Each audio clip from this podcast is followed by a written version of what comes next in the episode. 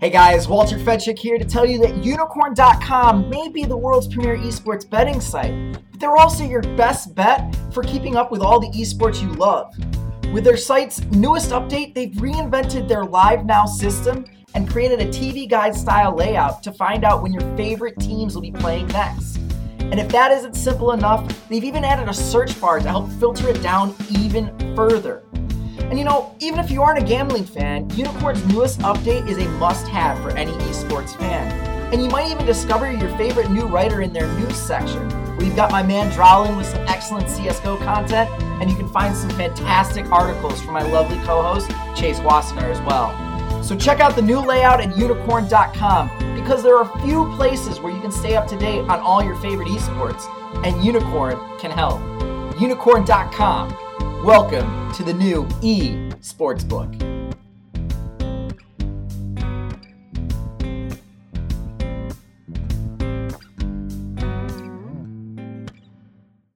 Hello, Internet. My name is Walter Ceades Fedczuk, and welcome to week 10 of the European LCS Summer Split.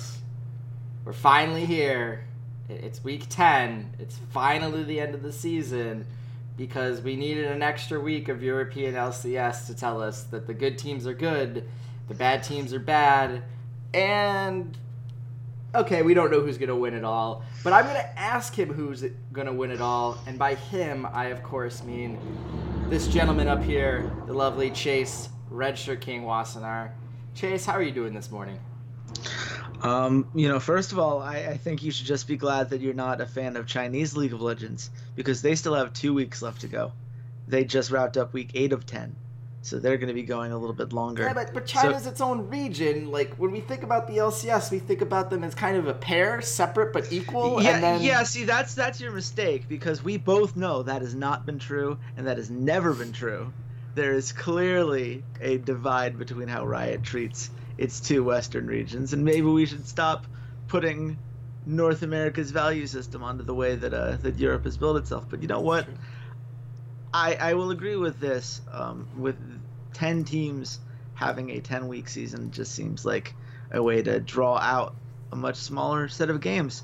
And most of these, you know, just because of the group stage, most of the standings have been figured out. There's basically only one question that still lingers in Europe, uh, and that's something that I've written an article about for Unikrn. That if it's not out today, it'll be out very soon.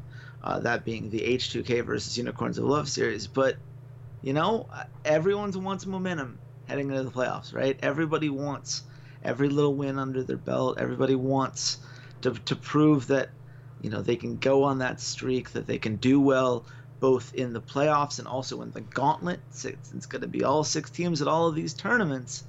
So I guess let's just see if uh, if any of these teams use this next week to kind of assert themselves. You know, it, are we going to see a real battle between Fnatic and G2, for instance, even though technically they don't have to? Um, the, those kind of moments, I think we'll see the attitude that these teams are carrying into the playoffs, and that has value. Um, but yeah, no, this week 10 is going to be a little rough if you're looking for things that immediately impact the the league and, and have this, you know, overarching kind of storyline behind it. We've got about one game this week, one and a half in theory. So, I mean, uh, yeah, there's there's absolutely one. I don't know if that other game matters all that much, other than confidence for either of the teams should they face each other in the playoffs uh, you know, in a couple weeks. That being said, week nine happened, and even though it wasn't the end of the European LCS season, there were some good things and there were some bad things. Chase, what was your up for week nine? Hey, I've got some good news, Unicorns fans. You're finally my up. I'm, I'm giving you the spot.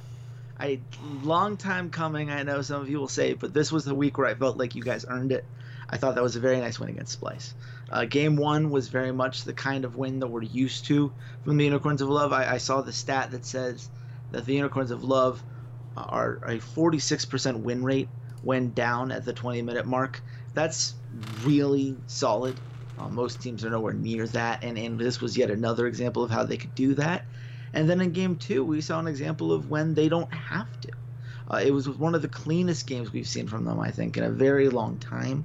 Uh, it's something where I'm, I'm not sure if it's necessarily something they're going to recreate with some efficiency, just given that game one was still a thing that happened. I don't know that this is necessarily a whole new world order for the Unicorns of Love, but that was a game in which they realized that the threat of kill pressure can be just as relevant as kill pressure when it comes to how you command a space, when it comes to how you uh, create plays for yourself. They were able to force the Splyce team to back off of a lot of towers because they just had no way to deal with the two or three guys that were coming in, and they were just consistently able to exert their will in that regard. And when they did get the Baron, I think was at the 24 minute mark, you just saw the multiple steps to their zoning where it was let's put the wards down and now we're going to push you off and then we're going to go back to fake up there and then we're going to push you off a second time and now the third time we're really sure that we can take it uh, and that kind of patience that deliberate step in, in precision and their planning is something that we just do not see from the unicorns of love on the whole so definitely very happy with how they handled this week I, I thought that that was you know, the thing that I needed to see from them if I'm going to talk myself into them getting back to the EU LCS finals. All hail Xerxes. God, he's fun when he's good. Um, but yeah, that, I'm doing it. No, uh, no, there's no trick here. I'm not going to pull the football away from you guys, Unicorns yes, of Love. You are he's, he's going to pull the football away. He's gonna put the football away the second that we're faced up against G2 or Fnatic in the in the semifinals. And he's gonna pull it away and go, okay, I don't think Unicorns Love can do it. And he's gonna write an article about how wow. Fnatic or G2 are better teams. he's gonna throw us under the bus again because that's been his mo this entire split. I I I, I love this. First of all, the us from you is great. Second of all, the idea that you would not be uh, picking either G2 or Fnatic right now is very funny. That's that's interesting. As, as I told Yos on Twitter, I have been burned too many times by underestimating unicorns of love. I refuse to have that happen to me again. And that is why I was like, they'll figure it out. This entire last few weeks, I was like, they'll figure it out. I have faith in Sheepy and the boys. And look at that. They finally figured it out again. Weird. Yeah. Weird how that uh, happens. Very, very good team. You know what else always happens? Uh, G2's won three championships, so maybe we should give teams like them some respect as well. I, am gonna give but, them their respect, but, but but yeah, but yeah. Look, this is look great great week for the Unicorns of Love. You don't need to take away from it with your your horrible propaganda against me. but well, speaking of horrible propaganda, um, I don't I don't. I, I mean, I could say Unicorns of Love were my up. I could say G2 are my up. They're all boring. I'm gonna give my up to Ninjas in Pajamas because they were the only worst team this week that actually won a map. So congratulations, Ninjas in Pajamas. You were a objectively worse team than the team that you were playing against, and you won a map off of Misfits. That's right, Chase. They won a map off of Misfits. Which will bring yeah. us to our down for the week because I know who my down is for this week. Chase, who's your down this week? Hi, Misfits. Oh, how you doing? That. I, I, I am having a tough time with Misfits because they're doing in theory what I think they need to do in order to be the best team in the long run, which is that they're shifting a little bit away from the feed power of evil all of the things and just expect him to solo carry. There are very few teams historically that have ever succeeded that way. Jensen is probably the best example with Cloud9 that you could say like he getting as much of the gold share as he has is the reason why that whole offense is able to operate. Guys like Bjergsen we often note actually take less gold and instead allow that to spread around and they're more efficient with it. So I usually think of some star players, you know, get, giving them everything can take away from the rest of the team. And now we're starting to see more resources are being thrown Hans Sama's way. I think Alphari's gotten a larger share of the early ganks. They're trying to get him in a better spot, trying to get him back to a state in which he's winning lane, which last split he did very regularly. This split, on average, he's behind in those uh, most of the time. So so I, I think that that has a lot of value. The problem is that it's put them completely out of sync with the usual beats that they're looking for. You can tell that because the mid lane isn't opening up quite as early, Ignar just did not look comfortable. Um, didn't look comfortable as roams. Didn't look comfortable when trying to get vision in the enemy side of the jungle. I, I guy was caught out of position a couple times in weird spots that we're just not used to from him. He was clearly not on the same page. I, I thought the Maxlore's ganks were, while solid, I, I don't think they were quite as efficient as we've seen in the past. Um, I think the biggest problem we had, uh, and something that plagued them against G2, is even when they got openings, they didn't have the play set up to take advantage of it. They were getting a kill here and there, but it was never a kill and a tower, a kill and a dragon. They just they they didn't set up for those kinds of moments, and they didn't have the initiation, um, the the precise decision making that you need in order to force those fights. And they ended up feeling very weirdly like the problem I have with Splyce at their worst, where they just sat back and let the game be dictated to them. And against G2, I think that's one of the worst mistakes you can make. G2 want to slow down the game. They want to make it so you're relying on a couple of those big team fights because Zven is Zven, and Zven's really good at League of Legends and cleaning up big team fights. So for Misfits to just sit back and let G2 dictate the series to them, I thought was really not great. I, I thought that game two was a great example of how you can throw around the, the Baron pit. And yes, they got away with you know they, they got away with it because they had a game three you know big three game series and you know ninjas and pajamas are the ninjas and pajamas. It doesn't account for the fact that they looked really bad in that game. And Shook went four three and five on King, and I know I tweeted that out. I you've got like, concerns. Oh. I was like, oh look at that, we got the one you know one of five Shook pop off games this split. That's nice. I mean, yeah, it's always fun to watch. You know, Shook have his one pop off game, and you go, "Oh man, Eddie Curry, what you could have been, what you could have been if you just." I don't know. I don't think he got fat and lazy. I think he just doesn't care all that much about League of Legends and is just barely good enough that he can collect a paycheck. But we'll talk about Shook some other time. Uh, Will we? Do we have to? Do we have to have a Shook conversation another time? Well, either you and I need to have a Shook conversation, or we need to start sitting down with every general manager in Europe and going, okay, I know there's this player named Shook. I know you're going to be tempted to sign him, but it's bad for you. It's kind Aim of bigger. like drugs. It's bad for you. A- a- aim bigger, aim better, dream dream bigger, man. Like have ambitions beyond just he fills a stop. Ambition is a great choice, actually. I would sign Ambition. That's a fa- that's a fantastic idea. Um, but, but centering it back home, I just think Misfits they they tried to make this shift to changing their resource distribution too late in the season. You can't do that, you know, with two weeks left to go in the season and then get ready for playoffs. Like it's too late. It's not going to have the type of impact you want. Instead, it's just thrown you guys into kind of disarray. And I know you made the point about like, oh, you know, Power of Evil is. I don't think Power of Evil is on on Jensen's level. And the reason why it works with Jensen is because Jensen just looks for kills in lane, and Power of Evil is not that type of player. Power of Evil does not actively try to kill the enemy laner. He is much more comfortable sitting back and just farming the lane the entire time and waiting for his jungler to come and 2v1ing or waiting for an extremely massive mistake from the enemy laner and, and, and then jump on top of him where Jensen's kind of on the front foot the entire time and is just waiting for that one small positioning mistake to kill them where it feels like Power of Evil is waiting for something a little bit larger where it's a more assured kill. Um, that's Uh, just that's just Friendly reminder that Power of Evil leads the league in kills and is the third, high, uh, second highest lane pressure among mid laners in the league. Okay. He does not play passively in lane. He does get kills in lane, and that's one of the reasons why Maxlore has as high of a first blood percentage as he does. I, I objectively disagree with your analysis. Okay, but Like he, he is someone who is very proactive in the early game. The problem he has, which if you read my article I wrote on ES uh, on Power of Evil, and I detailed very much all with a whole bunch of clips backing this up, he takes those early leads and then throws them away, making dumb plays in the mid to late game, where he gets over ambitious because he's been getting such easy kill pressure in the early game. And he overextends as well, you know, beyond his bounds and gets caught trying to place a ward somewhere, trying to skirmish when he isn't strong enough to pull it off because he's so used to being as strong as he was. So, so I would, I would start to shift Power of Evil instead of thinking of him as the passive guy that he was on, on previous teams and maybe in previous metas. I, I would start thinking of him as a guy that has a lot of potential skill, but is, is this overconfidence, the same kind of overconfidence I think that uh, hurts Exile in a lot of ways, where there's this kind of feeling that they can always make the big play because they've done it before and they'll do it again.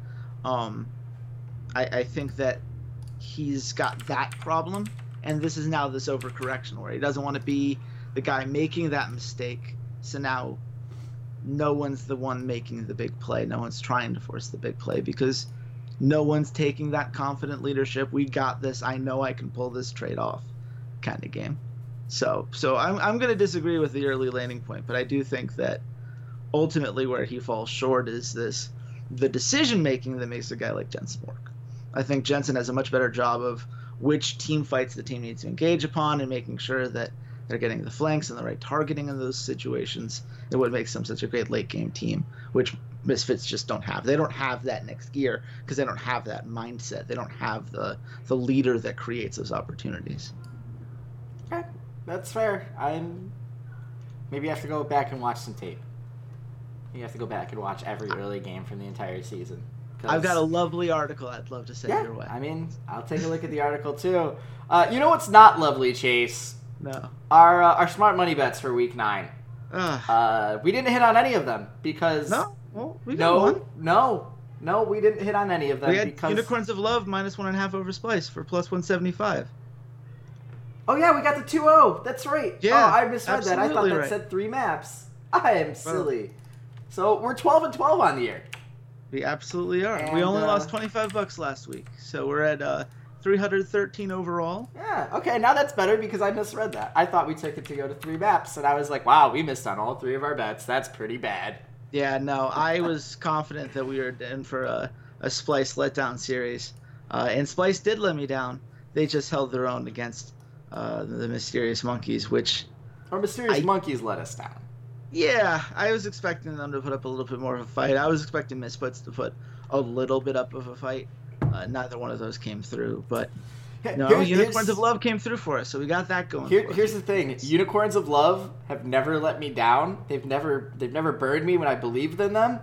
Misfits never, never meet expectations. So I'm just constantly sour on them because I'm just like, I mean, they're the misfits. I, they're always the third best team in their group. Okay, they are what they are, and we knew what they were. That being said, uh, we kind of know where I think six out of these eight games are going to go. So let's just get into them. Let's burn through the bad ones and, and let's move on and talk about the, the two really good ones this week. Uh, but the first game of the week, NIP versus Fnatic. Chase, NIP is going into the relegation tournament. They're going to be playing against God Gilius and company. I don't remember who else is on the other team. God Gilius is going to get back in the LCS. I'd be willing to put money on that. But Chase, what do you want to see from Ninjas in Pajamas here against Fnatic, and then what do you think they need to do to survive relegation? I mean, what I want to see from them is more of what we saw from their their map victory over Misfits. I, I want to see a team that is willing to be a little bit more decisive around neutral objectives and a team that has actual neutral objectives in mind before the fight around them happens. You know, things like actually warding properly uh, before some of these big plays and having a good sense of of when certain towers and, and fights around those neutral objectives are going to happen so that they can actually at least be ready to go for those moments. I, I think so much of their problem just comes from uh, a lack of team coordination, certainly, uh, but also just a, a lack of understanding about how to use the tools that are available to them and use them to effectively control the game, uh, especially around that mid to late game point. Their early game is solid. Uh, their early game, we, we see them consistently getting things like first blood. Uh, they they've kind of fallen off from the high EGR that we saw at the beginning of the split, just because their consistency now. Now there are some very good early game teams that have just crushed them because they're good, and Ninja Pajamas are aggressive early, but not necessarily smart. It, we we really just need to see from them a smarter a smarter team, and I think a lot of that is just going to come down to when do they get rid of Nico the Pico as a coach. I think that unfortunately he's a guy that is you know the bare bones of, of what you want from a EULCS coach. Is he though? Like, do you mean bare bones? Of he just kind of shows up to the studio every day and he, looks good in a suit. fulfills the job description. Yeah, he I, literally. I don't think I don't think the job description is just show up in a suit, hold a notebook on stage, and and you know f- pantomime that you're saying something remotely intelligent. I think there's actually a job description behind what a coach should be. True or false? Our our champions picked and or banned while he's on the stage. That's Coaching complete. literally every coach in the LCS would slap you for saying that's what their job entails. No, duh. Look, he's not very good at his job, and that is one of the reasons the Ninjas of Pajamas look so disconcerted, and it's one of the reasons why they're going to be in danger when relegations come along, because they don't have a decisive play style. They haven't decided who they are as a team and built around an identity and built plays that go around that identity. Uh, they used to be a split pushing team, but now Profit's trying to reel some of those instincts in. So I have no idea. Is White Knight somebody they're actively going to try to incorporate before relegations? I have no idea. I you say no, but like, why else would you sign him now rather than waiting a few months and not having to pay him Because they that you think know they're not you get relegated? because they think they're not going to get relegated and they're building towards next split. But who is he building? Who are they bidding against? Like, it's it's a weird time to sign somebody, um, especially when there was about to be a roster lock, so they weren't necessarily in danger of losing him to somebody else. I, I have a feeling they, they might be looking at that. I, I don't know. Uh, what I do know is when you're looking at a team that has Shook on it, it has Sprattel on it, it has Profit on it, um, as much as I want him to be better than he is, um, like th- this is not a good team. HeaQ is going to be a, an interesting, like eighth best EU AD carry somewhere next split. But the rest of this team are guys that just don't deserve to be here anymore. And we'll see if the Ninja in the Pajamas are going to be here any much longer. I don't know. Sprattel Star is pretty fun. Sprattel It- Star is pretty fun to watch. Is it? Is it really? Compared to other Alistars, are we sure? Is it better than Aphromoo?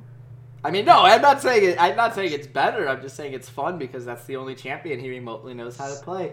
Chase, where do you think the line is for this? Uh, I have the line at Fnatic minus a thousand. All right, There's nothing to play around here. uh, I'm gonna get this one because when I looked at this, I said Unikrn is gonna do something re- really ridiculous and make this Fnatic minus 2,500 or you know 3,000. I was like, you know, just pit, I was like, that's gonna be like 2,500 or something stupid. I was like, all right, well, I usually miss the high one, so let's go big or go home. It's actually Fnatic minus 2,500. There it is. Wow, well done, Oh, sir. I nailed it on the button, just nonchalantly, like Unikrn's gonna do something silly, uh, and I don't think it's actually silly, but you know, okay. Walter What's- takes the first point, Yeah, what's that make uh Fnatic? Or uh, I mean Ninjas plus Pajamas? eight fifty, Okay. plus eight fifty for Ninjas in Pajamas. No, Just- Yeah, no, abs- absolutely just not. Absolutely no value. Fnatic's gonna take out some trash here. Yeah, absolutely. Uh, moving on to game two, we have G2 versus ROCCAT. Chase, I'm not gonna let you give ROCCAT a soliloquy because I'm frankly I'm I'm I'm sick of the uh, the going back and forth between like oh ROCCAT's so good they're amazing I'm back on the hype train and then being utterly crushed the next week when you remember they're ROCCAT and everything that you touch dies when it comes to esports teams. So you get you get 30 seconds, hard 30 seconds. I will cut you off Oscar style if you go over starting now. First of all, this is this is so hateful. I think that that you can't allow someone to be happy when their team wins or sad when their team loses. I'm gonna remember that during the entire NFL season when your Buffalo Bills have their up and down weeks. That you're not allowed to be sad or happy about your team. Uh, look, I, I thought that ROCCAT did some things that I liked this week. Um, I, I thought in general, uh, in game one against Fnatic, they, they had a couple great Taliyah walls from Betsy. He did, he did some good things. I, I think in general we saw you know that sneaky Baron uh, in game two. They they played well around that objective in particular. They had a couple good fights. But no, this isn't a particularly good team, and we shouldn't have expected them to All right, Fnatic. time. There we go. We didn't expect them to win Fnatic, so No, no, that's time. That you're done. Done. Their season is over. You let me talk three minutes about ninjas in pajamas, but you won't give me more than thirty seconds about ROCCAT. This is I hateful. I don't think you've talked This more than purposely three. spiteful. I don't think you. I haven't recorded on our list. Yes, you did. You're that spiteful. Let's just move on. it's jerk. not spiteful. It's not spiteful. It's No, no, no, absolutely fin- finish your point. I, I will allow you to finish your point since it did seem like you were going somewhere. G2 minus 666. Okay. I said G2 minus 666 as well. It's G2 minus 358. Rock at it plus 265. I don't know how I feel about that. I, I know how I feel about that. That's way too low. Yeah. I mean, I appreciate the added value, but like, there, there's nothing the ROCCAT has done in recent weeks that would deserve that. Where did uh, what's the three maps line? Uh, stalling for time while I look it up because I didn't think it would be anything worthwhile because it's a large enough lead. Uh, three maps. To go three maps plus 125. Yeah, there you go. That's not terrible. No. I mean, No. ROCCAT took a map off of everybody in the first round. No. no. I mean, granted, it was G2 with subs back No. then, but other than that, No. No. Fine. Let's move on. This is me. This is me doing what's best for you, Chase. No. No. not, not a chance. Mysterious Monkeys versus H2K. Uh, same question from NIP about Mysterious Monkeys. They're in relegation. They're going to be going up against God Gilius at some point, the god of the LCS. What do they need to do this week, and then what do they need to do in relegations to uh, to survive? I mean, look, the the monkeys have, uh, I, I think, a lot of problems that they're they're going to have to, you know, re-examine when when they get ready for these relegation tournament. I think the biggest one right now is just the sheer sloppiness that we're seeing in a lot of their attempts. You know, this is a, a team that can so easily just make one mistake that compounds into five mistakes that compounds into, you know, 20 mistakes. There's no real um, they, they do a terrible job stopping the snowball and recognizing where uh, their openings might be. And I, I don't think you get more complete losses across the board uh, as you do uh, from this week. Kosku looked awful. Kosku continues to look awful. I, I, I think that he is a huge weakness on this team. Uh, I, I think that Kikis has somewhat stabilized the top lane, but teams are realizing now that they can just throw a lot of attention at Yuki since they're going to win the mid lane anyway. And and that's just something that's been really tough for them to, to deal with that kind of constant pressure, even when Yuki has a relatively good game like he did in game one against Splyce. So there there's a lot as the team is currently constructed. Um, I think the best case you can do right now is, is basically hope that these challenger teams aren't necessarily have uh, going to have the same skill gap that they you know one of them might have over Kosku. Um, that maybe they can minimize that damage, and once you minimize that, and you know your top lane can be a focal point of strength rather than right now something that keeps you neutral against some of these mid-tier uh, LCS teams. And you hope that your bot lane does enough, um, and that the teams can't punish you the way that other teams in the LCS have. I, I, think that they have enough talent, like raw talent on the, the roster, to maintain their LCS spot. But I mean, this is exactly what I was afraid of when we talked about the monkeys in the preseason. I, I was afraid that they would be in this spot, and we'd be seeing them in relegation, and we'd be wondering whether or not they're going to be able to get through. And I, I just I have a very bad feeling that they just don't they, they haven't made the pieces that were problems at the beginning of the split any better. Uh, even while they fixed one of their holes in the top lane. They're still the ship has a lot of holes in it still. So sorry, oh. Mysterious Monkeys fans, but this is going to be a, a rough one, I think. I, I think it doesn't have a hull at this point just because of Kosku. I think Kosku is that bad it's missing the entire like stern of their ship. It's just a giant gaping hole. And you're like, well, that's not supposed to be there because Kosku is not supposed to be in the LCS. With the, the experiment is over. He made it. And he's proven decidedly that he's not good enough to be there. Let him go back to Challenger. Let him have fun in Challenger. Let him go to Turkey. Let him go to, you know, the Spanish league, whatever. Like, just have some fun playing League of Legends, but you don't deserve to be on the LCS stage because you're just not good enough. Because I'm not, you know, I'm not good enough to be on the LCS stage, and I'm not on the LCS stage. So I think it's time teams realize that there's no difference between Kosku and Ceades when it comes to playing League of Legends. Just they don't belong on the LCS stage. Uh, I, I, I, I miss 2015 Kosku. Can we go get him back? Can we like go time chamber style and get him back? No. Sad playing .jpg. I have H2K minus 900. Uh, I have H2K minus 1,000. It is H2K minus 1,250, so I'm going to get another point here. Mysterious Monkeys are at plus 600. Don't I don't think I don't think anything else has to be said. This is the type of team that H2K goes, all right, I'm gonna murder you now, and Jankos goes like 10, 2, and 14 in one of the games because Jankos is really, really good at League of Legends, and I think in particular he enjoys beating the crap out of Amazing. Like I think if you ask Jankos what some of his favorite things in the world are, he would sit there and say destroying the dreams of other junglers in Europe. And amazing right now is a husk of a man that is holding on to this this one little one little straw of his dream, and Jankos is gonna kick him in the teeth, knock him off the ship, and go, That's right, you get back into relegations. You don't deserve to be here. I like Jankos. Jankos has personality. Speaking of personality, Unicorns of Love versus Vitality. Yes. Anything to say about Vitality? Anything at all? Yeah, sure. Okay. I I can come up with some things Okay. to say about Vitality. Look, I, I think that this is a team that is going to lose part of what made this season interesting when we look at it back at the record books because on paper their their record really isn't much different from what they were last split. But I do believe this was a much better team than what we saw last split.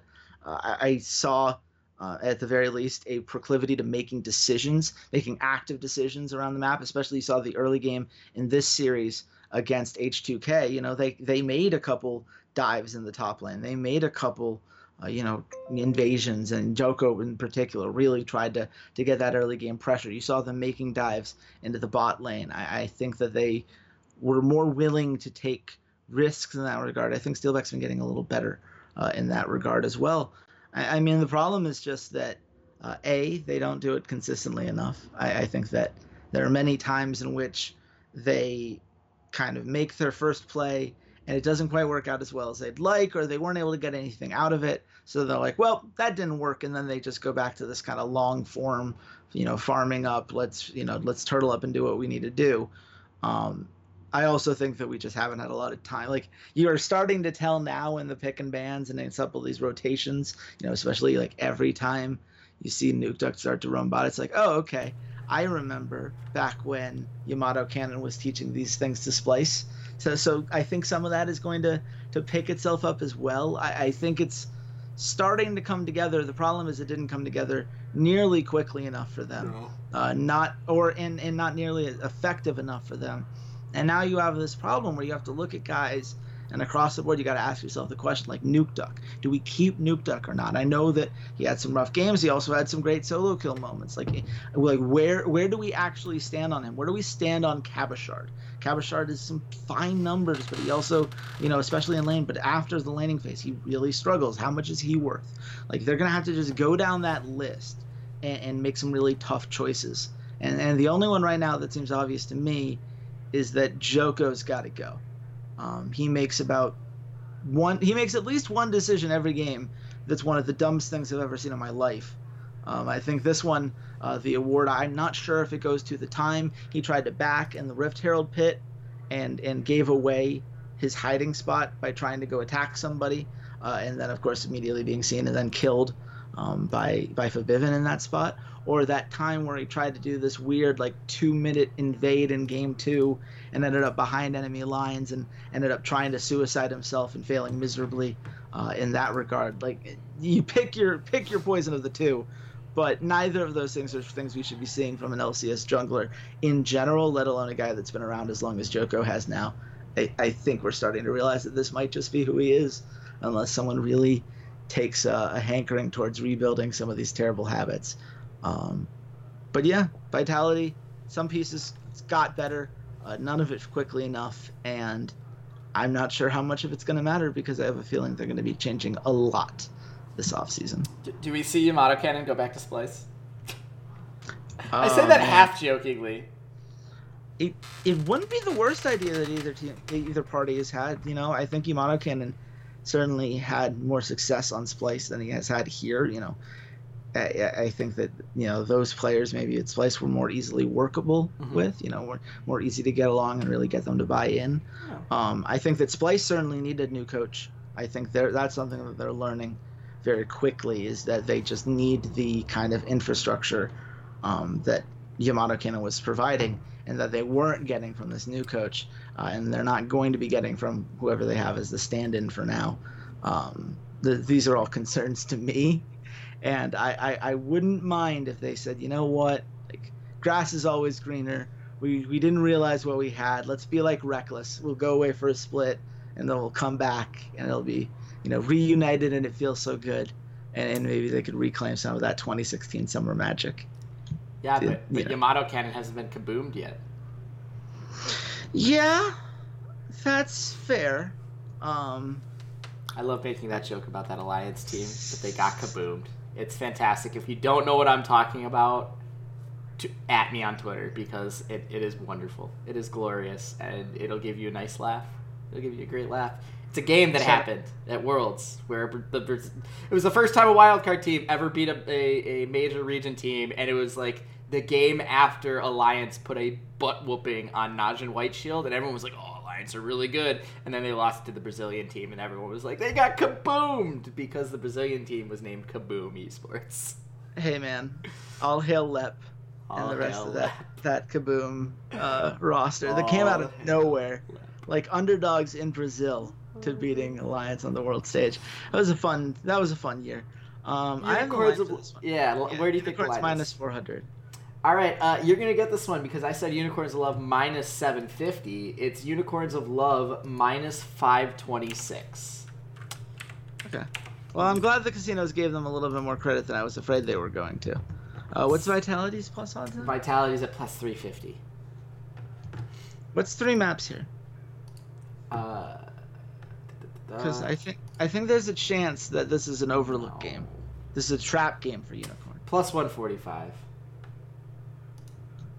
I- I'm not saying that it's going to be a trap game. I'm just saying that if, you know, the the thing set up right, Vitality has enough talent. They're not going to be just easy pushovers. They're going to be trying to play spoiler.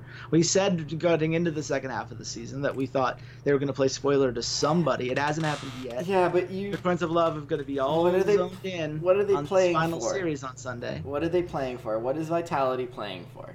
They could potentially ruin Unicorn of Love's chance to get the two seed if they win here. Like I, I don't remember if tiebreakers in Europe. I'd, I'd have to go back and see how tiebreakers are decided.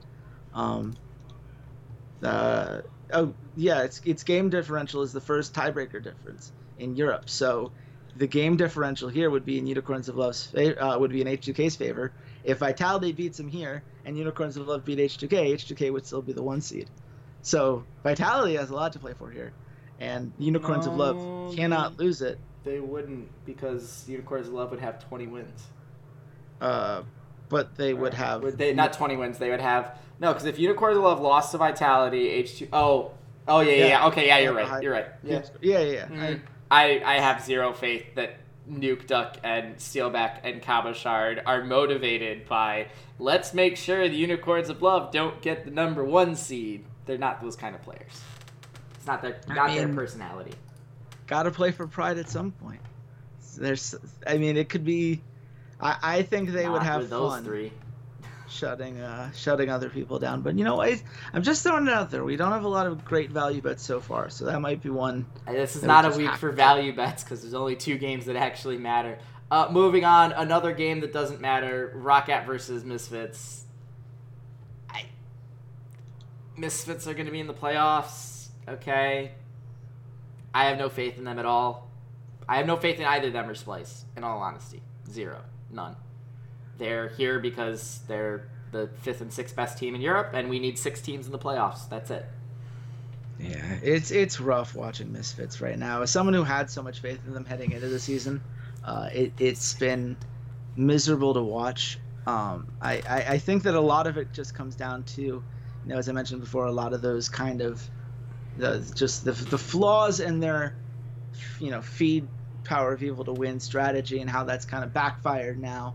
Um, I. I I still think there's enough talent on the roster, right? If you were just to, to rebuild this from a blank slate, get a coach that we actually trust rather than a guy in Daku who we, we've had questions about concerning his pick and ban. We've had questions about concerning adaptability in series from Misfits. Um, you give him you give him a top tier coach, and I think maybe this team ends up differently. I think that they certainly have the raw talent to accomplish a lot of things. I think Max has had a great season. I think that Hans Sama showed that he can step up in a big way when called upon, and I think Power of Evil is great. I, it's really it, it's a shame that Ignar has fallen off as much as he has. They just haven't had the consistency in his engages that we were hoping for, um, and it's a shame that uh, you know we're seeing from uh, Alphari such a big drop off, going from the best top laner in lane uh, in the league to now being among the worst, if not the worst, on any given day. Uh, that's just something that's completely turned the balance of the map against them and has made it very difficult to execute this super aggressive early game style that was their bread and butter when they were winning series. So it's the talent's there, and I, I'm still going to point to that talent when I try to defend why I liked them so much in the preseason. It's just a shame that that talent really doesn't matter because teams games aren't played in a bubble and it's not decided by raw talent. It's based on how you play as a team and Misfits just don't look much like a team, but they are more of a team than ROCCAT in theory. They should win this. ROCCAT should kind of go out on, on a low note, go into the distance, look at the 2018 offseason. ROCCAT for 2018, I'm fine with this. Made peace with it. I think ROCCAT fans should have faith that the offseason will be good to them. Um, I, Well, but for th- for this, th- I have Misfits minus 400. It's just it, it should be an easy one for them. Uh, I had Misfits minus 333. It is Misfits minus 278. What? Yes. Why? On what grounds?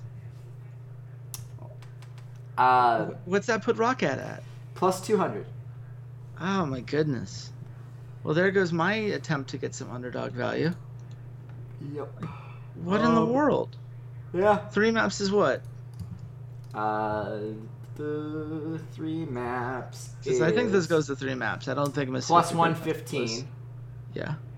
I don't. Misfits I don't. The two O think is plus one twenty. That's not happening. I don't think Misfits is putting two great maps together um, with any real consistency. I mean, look what happened against the Serious Monkeys this last, or uh, against I should say Ninjas in Pajamas last week. Like I, I just don't see it for them. Uh, I do think the ROCCAT is at least as competitive as the Ninjas in Pajamas. I think we should be able to say. Uh, so I think they could get one. Um, I'm not confident enough to say the ROCCAT can get two. Two. Like I said, we're not good this split, but I do think we get at least one, and I do think that uh, that alone should put uh, put that on our smart money bets. Um, got to we got to find some value somewhere, Walter.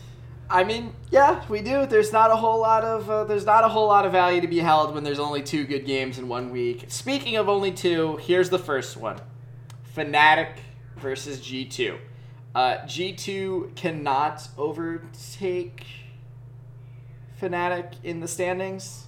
It's it's technically mathematically possible. Like Fnatic I think it to get- requires like Fnatic has to go 0 and 2 in both series, and G2 has to go 2 and 0 in both series. I think it requires a full wipe on both of those sides, which would put G2 at four, plus 14 and Fnatic at, mi- at uh, plus 13. Yeah, Um, that's, that's not that's not going to happen. no. Uh, if only because Fnatic's playing and the Ninjas in pajamas, they're not getting 0 No. So let's let's say goodbye to G2's attempts at the uh, at the one seed. Uh, let's acknowledge that they don't have to even worry about the two seed uh, because Mitzvah has already lost six series. So in the series that matter category, this is the one that is purely bragging rights. This is hundred percent. This is a mini finals for us, and therefore we need to win this out. And I'm okay calling it that because I believe Zven literally called it that in an interview Yes. this week that made it to the front page of Reddit. Um, and, and you know what? In many ways, they're absolutely right. Like this is a series in which we have two teams, two of the most consistent teams that we've seen this season. Once you know G2 got over their about halfway hiccup, they've been very good for the last few weeks. Uh, they're doing all the things that we expect G2 esports to do, and I think their struggles from early on feel like a thing of the past. And I think the Fnatic has obviously been the most consistent team in the league.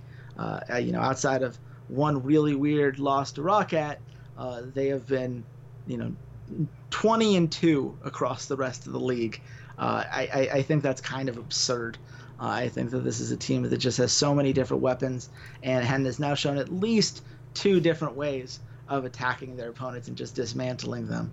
Uh, their team fighting that they've been doing recently has been quite nice to see, um, and I think that that gives them a a completeness that is going to make it very difficult for any team in the league to challenge them right now. I think what's going to be really interesting about this is how much of the mid lane um, decides uh, how this matchup goes. I think that in general, like Rekkles and Jesiz are going to go even with Zven and Mithy, at least in the early game. I don't expect Soaz or expect to get massive leads on their own. So it's going to come down to, you know, can Trick and Perkz find those kinds of openings, find roams, find you know little advantages that they can grab in the side lanes or, or, or, across the map around neutral objectives like Rift Herald, or is it going to be Brox and Caps that are dictating a lot of these moments because they're the ones with the vision down. We've seen so much that G2 struggles when Trick isn't able to exert his will across the map. Uh, he really like does much better when he can play from a position of superiority, even if he's not necessarily like winning in gold. At least he can be the one making adept plays. So I expect Brox and Caps to try to punish that, try to get some invades down, try to get some some kind of two v twos forced uh, in the early game, and, and kind of throw that off and see if G2 can kind of come up with a like a curveball uh, that disrupts this Fnatic playstyle. But it's going to be a great series, assuming that both teams care about it. And that's the question that we have to have, right? Is that by the time we enter this game, there might be absolutely nothing on the line. And it becomes then much better for both of these teams to not pick anything particularly interesting that could potentially play their hand or reveal some idea of where they're going in the upcoming patch. And, and if that's the case, you know, it's very possible that we see some players going and trying to make some hero plays because the series doesn't really matter and they want to get some mechanical outplays and kind of, you know, not quite, you know, goof around, but at the very least, be willing to take some more risks because the, you know, the potential cost is not nearly as high. I I, I disagree because the cockiness and arrogance of the of some of the players on both sides. I think this you know this actually does mean something to Perkz to for him to go out and to you know he's been establishing himself this entire split as a, as a really really good mid laner as someone who is capable of making his teammates better but also capable of making these 1v1 outplays and sort of taking over a game by himself. I think he's kind of enough had enough of hearing about this baby faker kid and wanting to actually show him like no europe is my kingdom like go someplace else if you want to be a king but you have to come through me there's a reason i'm a three-time european champion i think zven and mithy look at Rekkles as you know the premier AD carry in Europe, and I think zven goes like, "No, nah, I'm I'm actually better than this kid." Like, there's a reason I was on OG. There's a reason they didn't actually pull him uh, from Fnatic and try and draw him away. There's a reason I'm on G2. There's a reason I'm a three-time champion. You know, I helped you know this team where like sure there were there were good players but he you know now he's on a team where he's not playing with some of the greatest that Europe has ever had. had. You know he played with Soaz and, and Peke for a bit, and he got out of there, and now he's built his own identity of G two is his and Perk's team. Uh, if, if you look at it from the European angle, like yeah, Trick is on there, and you could establish that you know Trick for two splits that was his team, and he was the one making the most massive impact. But if you look at it from the European standpoint, Ocelot, you know, created this organization, but this is really Perkz and Zven's team to to push this narrative forward of being the best in Europe. So I think there's a lot when it comes to bragging rights. I agree that maybe we won't see any like fancy picks or anything, but I think at the end of the day, this is a this is a like this is a slobber knocker of a fight that both teams are going to be like I know we might see each other again in 3 weeks but I want to leave you so bloodied and bruised right now that the next time we step on this rift you're flinching before I even touch you. So I, th- I think this has a lot of implicate like pride implications for for the players on both sides.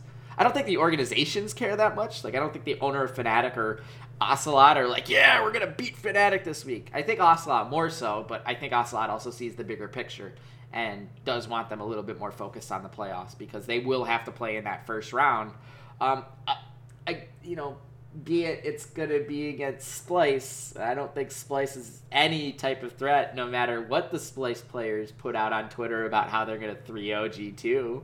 I think that's just silly when you're clearly not as good as them. Um, but at the end of the day, where do you see the line on this series, Chase? Because Yeah, you well- you need this to stay in the game, basically. Yeah, I, I'm not particularly happy with where I stand in our uh, in our in our challenge this week. Um, but I, I do hope that it's as, as competitive as, as you say. I, I, I agree with you that these are typically very competitive players. So you very well may be correct uh, with that that prediction. I have it as Fnatic minus 150. I think this is a close game, but I think Fnatic have done enough that they deserve the edge in uh, the line this week. I said Fnatic minus 175 because I think Fnatic has built up this kind of bank against the algorithm and Unikrn system, and they're Fnatic. They've been around for literal ever, and they get a little bit more of a, of a push up. Um, it is Fnatic minus 172. I'm going to take the point. With it, I'm going to take the only point from week 10. And uh, yeah, it's going to be G2 at plus 130. If we look at three maps, three maps is plus 100. I mean, there we go. I, I we get G2 plus 130. That seems pretty darn good to me value wise. Um, I, I think that happens almost 100% of the time. Uh, or not 100% of the time. This is going to be a very close series, but I think this definitely happens more than the 40 to 45% of the time that this line would indicate. I think this is very much a toss up. I think the G2 is a great team, and I think that they desperately want to prove that. Uh, of the two of them, I'm more inclined to believe that Zven wants to prove that he's the best AD carry, uh, and I'm more inclined to believe that G2 wants to show the world that they're still the top top team to be reckoned with in Europe, even though they're going to have to play in that first round. So, of the two of them, I think G2 has more on the line and more reasons why they might take this series super seriously. Uh, and I think plus 130 is, is too much value. So I take that bet 100% of the time. Um. I'm, I'm writing that down now, but Fair enough. we, uh, we'll get to that, I guess, in, uh, in just a few minutes here. Vitality versus Splyce. Uh, Like I said, I don't believe in Splyce in the playoffs. I have nothing to say about this series. Do you have anything to say before we move on to the actual like main event? Splyce, you need this. Like, and, and I don't mean you need this as in you just need a win. You need a big win. You need a show-stopping, we can crush teams kind of win. Uh, because right now you guys just look like a blob of a team, and that's just not. It's not how it should be. Uh, Kobbe's too good at League of Legends. Kobbe might be. Uh, it should probably should be in the conversation of the three best AD carries in Europe. I, I think he's put together some amazing runs, especially on the Xayah. He's been playing out of his mind, and he's a guy that, you know, really does go under the radar because it doesn't matter that he wins lane when the team doesn't play around him very well, and it doesn't matter that he's having some of these great skirmishes around the outskirts of team fights because the rest of the guys like Trashy aren't following up. Wonder isn't doing uh, what we're used to getting from him.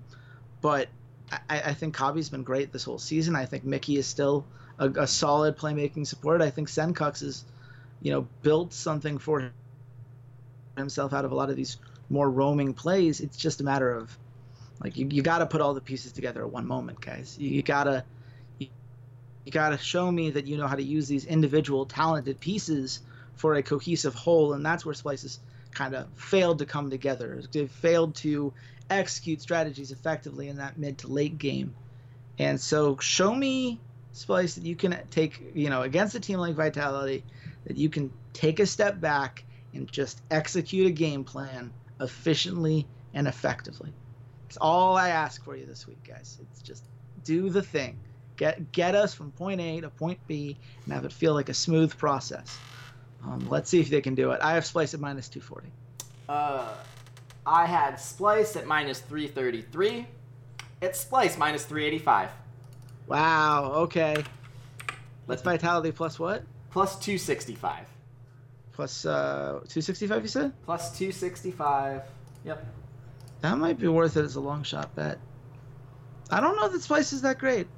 Like Vitality might have a little bit more of a team identity right now than Splyce, because Vitality might not be able to execute it very well. You want Vitality? You think not- Vitality are going to win two out of three maps against Splyce? I think they do so more than 30% of the time. Well, At three plus maps is 265, three maps is 125. uh, that's probably a lot safer. Like that's a much safer bet than saying yeah, Vitality is going to beat Splyce. When Vitality I mean, has that's a proven they can't bet. beat any of the top six teams over the past two splits. yeah, that's fair. I- I, I think that's totally reasonable. Um, All right, the main course, the game du jour, H2K, H2 what? H2K versus the Romaine-led Unicorns of Love. oh boy. Chase, I, I want you to I want you to argue H2K's side for me. Argue why H2K are going to win this series, why they're going to take the one seed, and and move on into the second round of the playoffs. Yeah, well, I mean, if H2K are going to do it, it's because they have the well-oiled machine, and right now, their incredibly strong early game is Unicorns of Love's biggest weakness.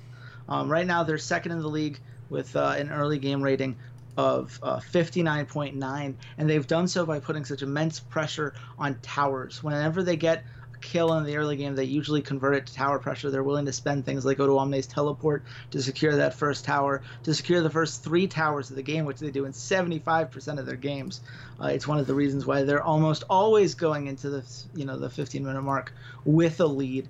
Uh, they know how to get Jankos in that spot. They know how to put Febiven in a great place to succeed. They're very happy ganking that mid lane early, which they should be able to do against Exileh, because Exileh does not do a great job of holding himself down in lane nowadays.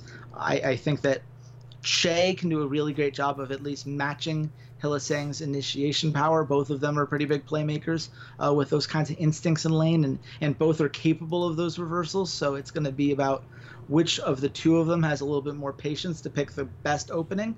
And I think that Chei does that a little bit better than than Hylissang, who's all engaged all the time, constantly looking for those those moments, and they'll take a good one, even if it's not a great one. Uh, and I think that Odoamne can you know, keep himself from being exploited by Vizicsacsi. I don't know that he's necessarily going to beat Chachi in lane. Odoamne is not really a guy that beats a whole bunch of people in lane, but he's a guy that doesn't give up massive leads. He holds the enemy top laner within reason. Um, and if he can kind of keep Chachi drilled down and, and, and bunkered down in the top lane rather than being able to explore around the map and, and helping Unicorns of Love set up those kind of cross map skirmishes, then he will have more than done his job. So I mean, the machine when it's operating properly uh, puts H2K in, uh, or, or, puts Unicorns of Love, I should say, in a really rough spot. Uh, the Unicorns of Love are then forced to try to have these massive mid to late game team fights carry them through, and we're seeing nowadays that that hasn't happened with the same consistency that it did in the spring. But you know, that's there, there's a reason that H2K hasn't beaten them in 2017, right? There's an adaptability that H2K has to prove that they can deal with. A, a the depth of champion pool that H2K has not necessarily shown that they know how to utilize properly and they know how to, to, to deal with opponents that can utilize it properly. And they have to come up with what their plan is if Xerxes gets ahead.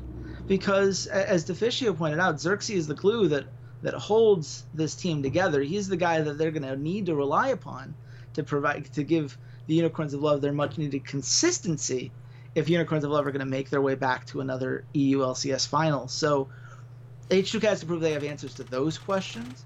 And unfortunately, we do not have many, if any, examples of H2K coming back once they fall behind. So the good news for them is that the Unicorns of Love do not get ahead in the early game very often. A 45.4 early game rating for the Unicorns, uh, worse than Ninjas of Pajamas, worse than ROCCAT. Um, but hey, uh, maybe you know this will be one of those things where uh, the unicorns of love if they can step up their early game pressure and really get either an early kill on the Samix or really get Chachi snowballing, uh, the Unicorns of Love can shut this door before it even opens.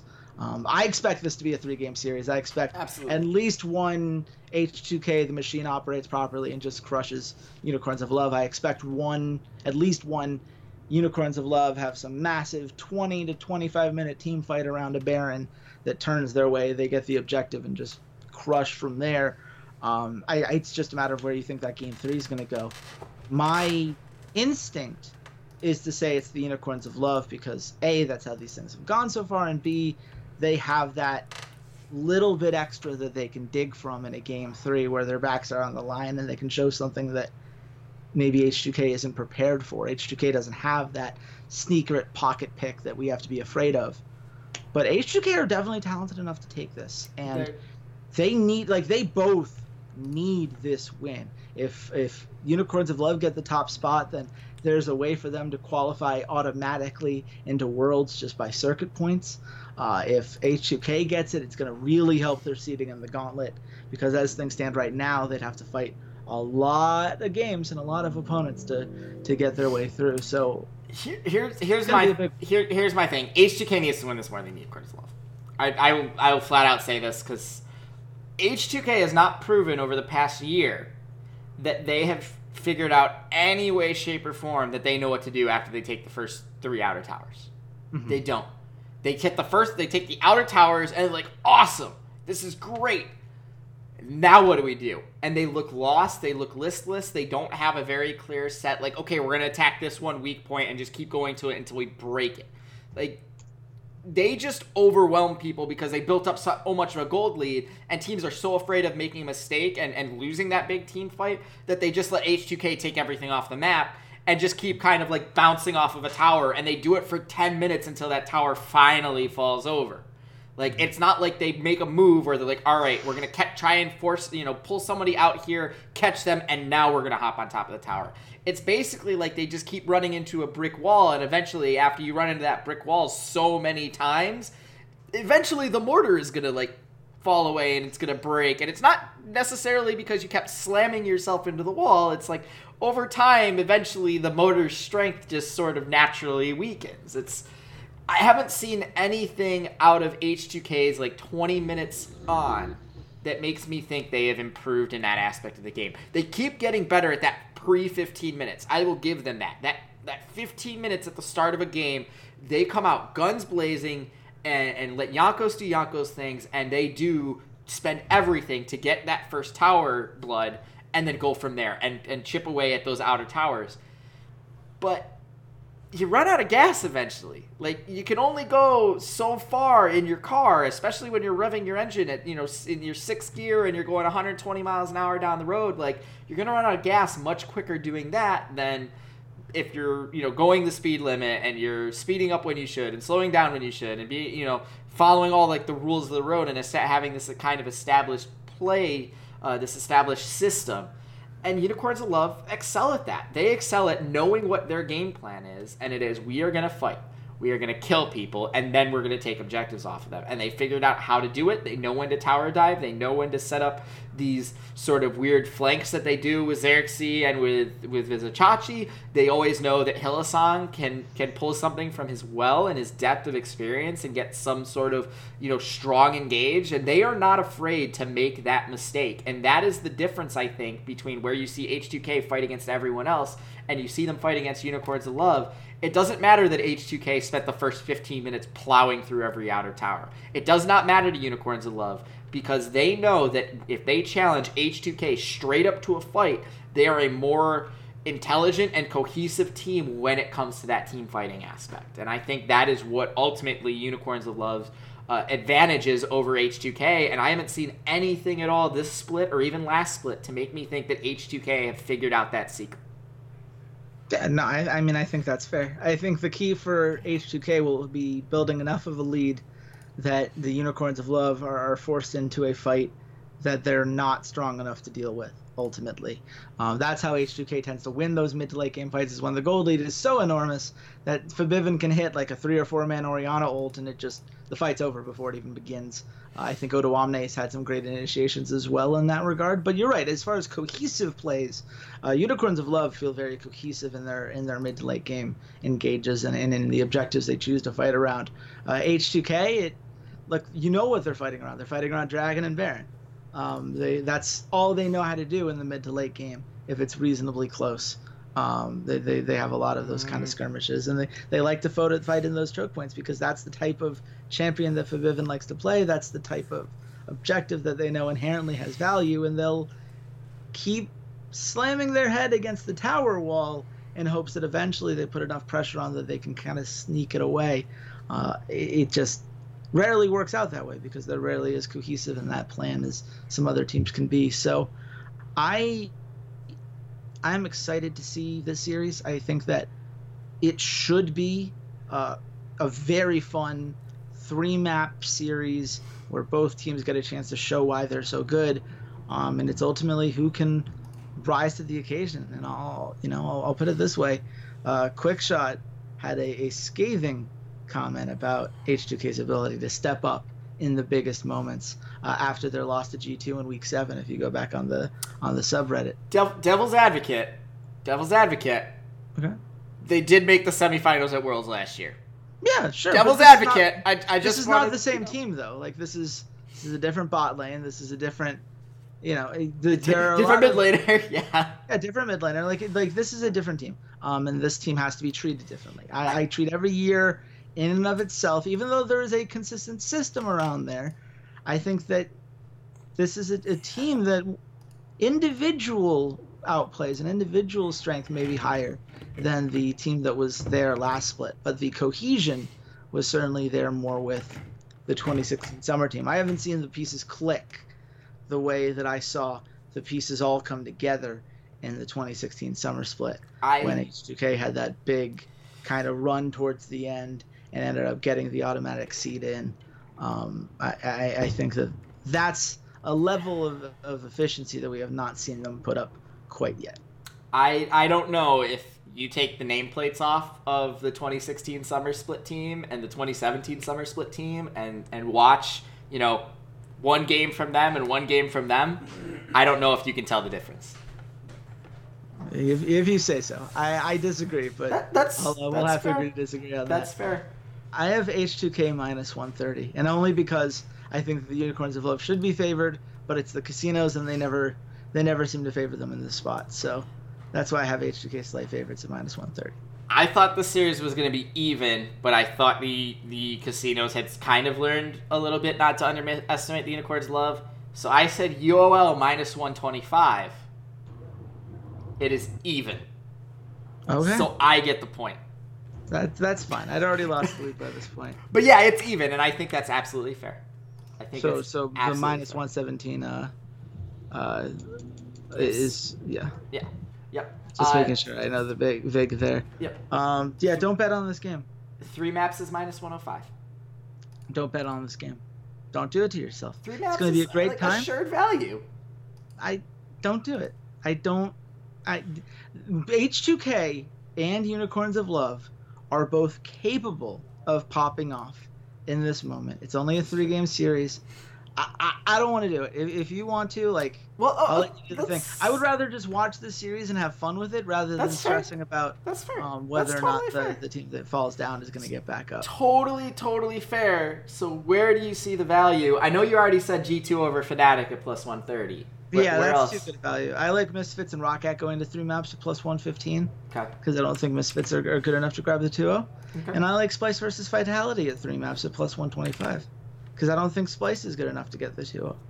okay. I, I I say, I mean, Okay. that my, my theory is to just take advantage of the teams that I think um, are, are getting advantages because they're in the playoffs but aren't necessarily this great tier of teams. It really does feel like a four horse race in Europe. Feels like the first round is just going to be a formality, uh, getting rid of those two teams that are kind of in Yes. that permanent mid card, and then the real playoffs begins uh, when we get ready for the Paris stage and everything Here, else. So- here's here's here's what uh, here's what Europe should do. They should cut out Week 10 and they should cut out the round one matchup and just have it be the top four teams in Europe because the top four teams in Europe are the only teams that matter because they're good at League of Legends and the next two are kind of mediocre at League of Legends and then the rest aren't. Hey man, you never know, right? The playoffs they happen for a reason. The eight seed rarely beats the one seed in the NBA, but every once in a while, theoretically, I mean, yeah, that's when you end up with GGU versus TSM in the finals. That's if you want to talk about yeah, a- upsets. one of the greatest tournaments of all time. I remember one of the greatest playoff runs. Uh, a, a down on their luck team with this huge attitude, this huge, Yeah, you know, just yeah. desire to strive above themselves, coming through in the clutch, and an amazing playoff run without their standard mid laner having to make Ginty work uh, in that moment. I mean, God, yeah. I, heroic, really. I, I think something we should all strive for in our day to day lives. And just like everyone else, they were crushed under the heel that is TSM. All it hail wasn't a close dude. series. It Ma- wasn't ma- a ma- close series. Look, man, the Nintendo abides. That's all that matters. I, I have the memes on my side. You can't hurt me. Doesn't matter. All hail GG. I need to unpack the belts. Uh, that being said, uh, our, our smart money bets for week 10 of the European LCS. Uh, we're going to take Misfits and ROCCAT to go to three maps at plus 115. We're going to take G2 to beat Fnatic at plus 130. And we're to take uh, Splyce and Vitality to go to three maps at plus 125. Chase, any any final words? You're down by two as we now head into the playoffs. Any any final words to the fans?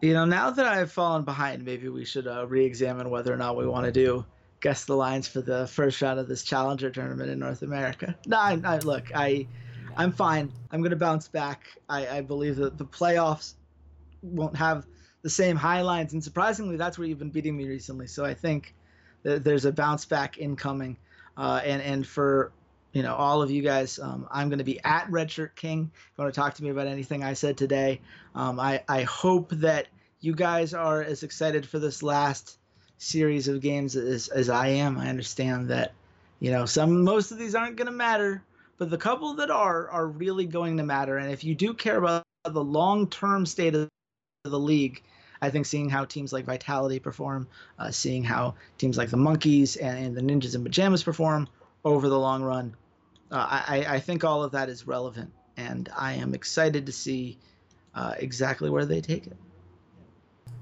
That is totally fair. And you guys can find me at Ceades underscore LOL.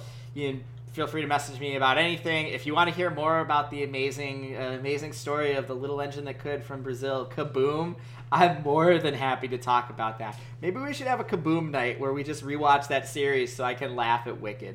That would be kind of fun, wouldn't it? We just watch it in the Discord. You can join us on Discord. That link is down there. There's a lot of friendly people over there. You can follow uh, the podcast on all social media. Uh, Twitter is at Pod. You can subscribe on YouTube. You can follow it on iTunes and SoundCloud. And uh, with that, that's been week 10 of the EULCS.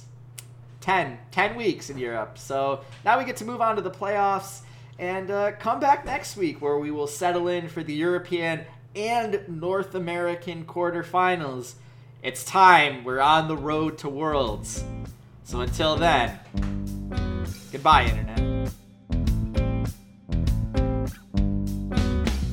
You can follow the Rough Drafts Podcast on all your favorite social media sites Twitter at Rough Drafts Pod, Facebook.com backslash Rough Drafts Pod, SoundCloud.com backslash Esports Rough Drafts, YouTube.com backslash Rough Drafts Podcast, as well as on iTunes by searching for the Rough Drafts Podcast. The Rough Drafts Podcast is supported by our lovely Patreons at patreon.com backslash Rough Drafts Pod and by viewers like you. Thanks for listening, and goodbye, Internet.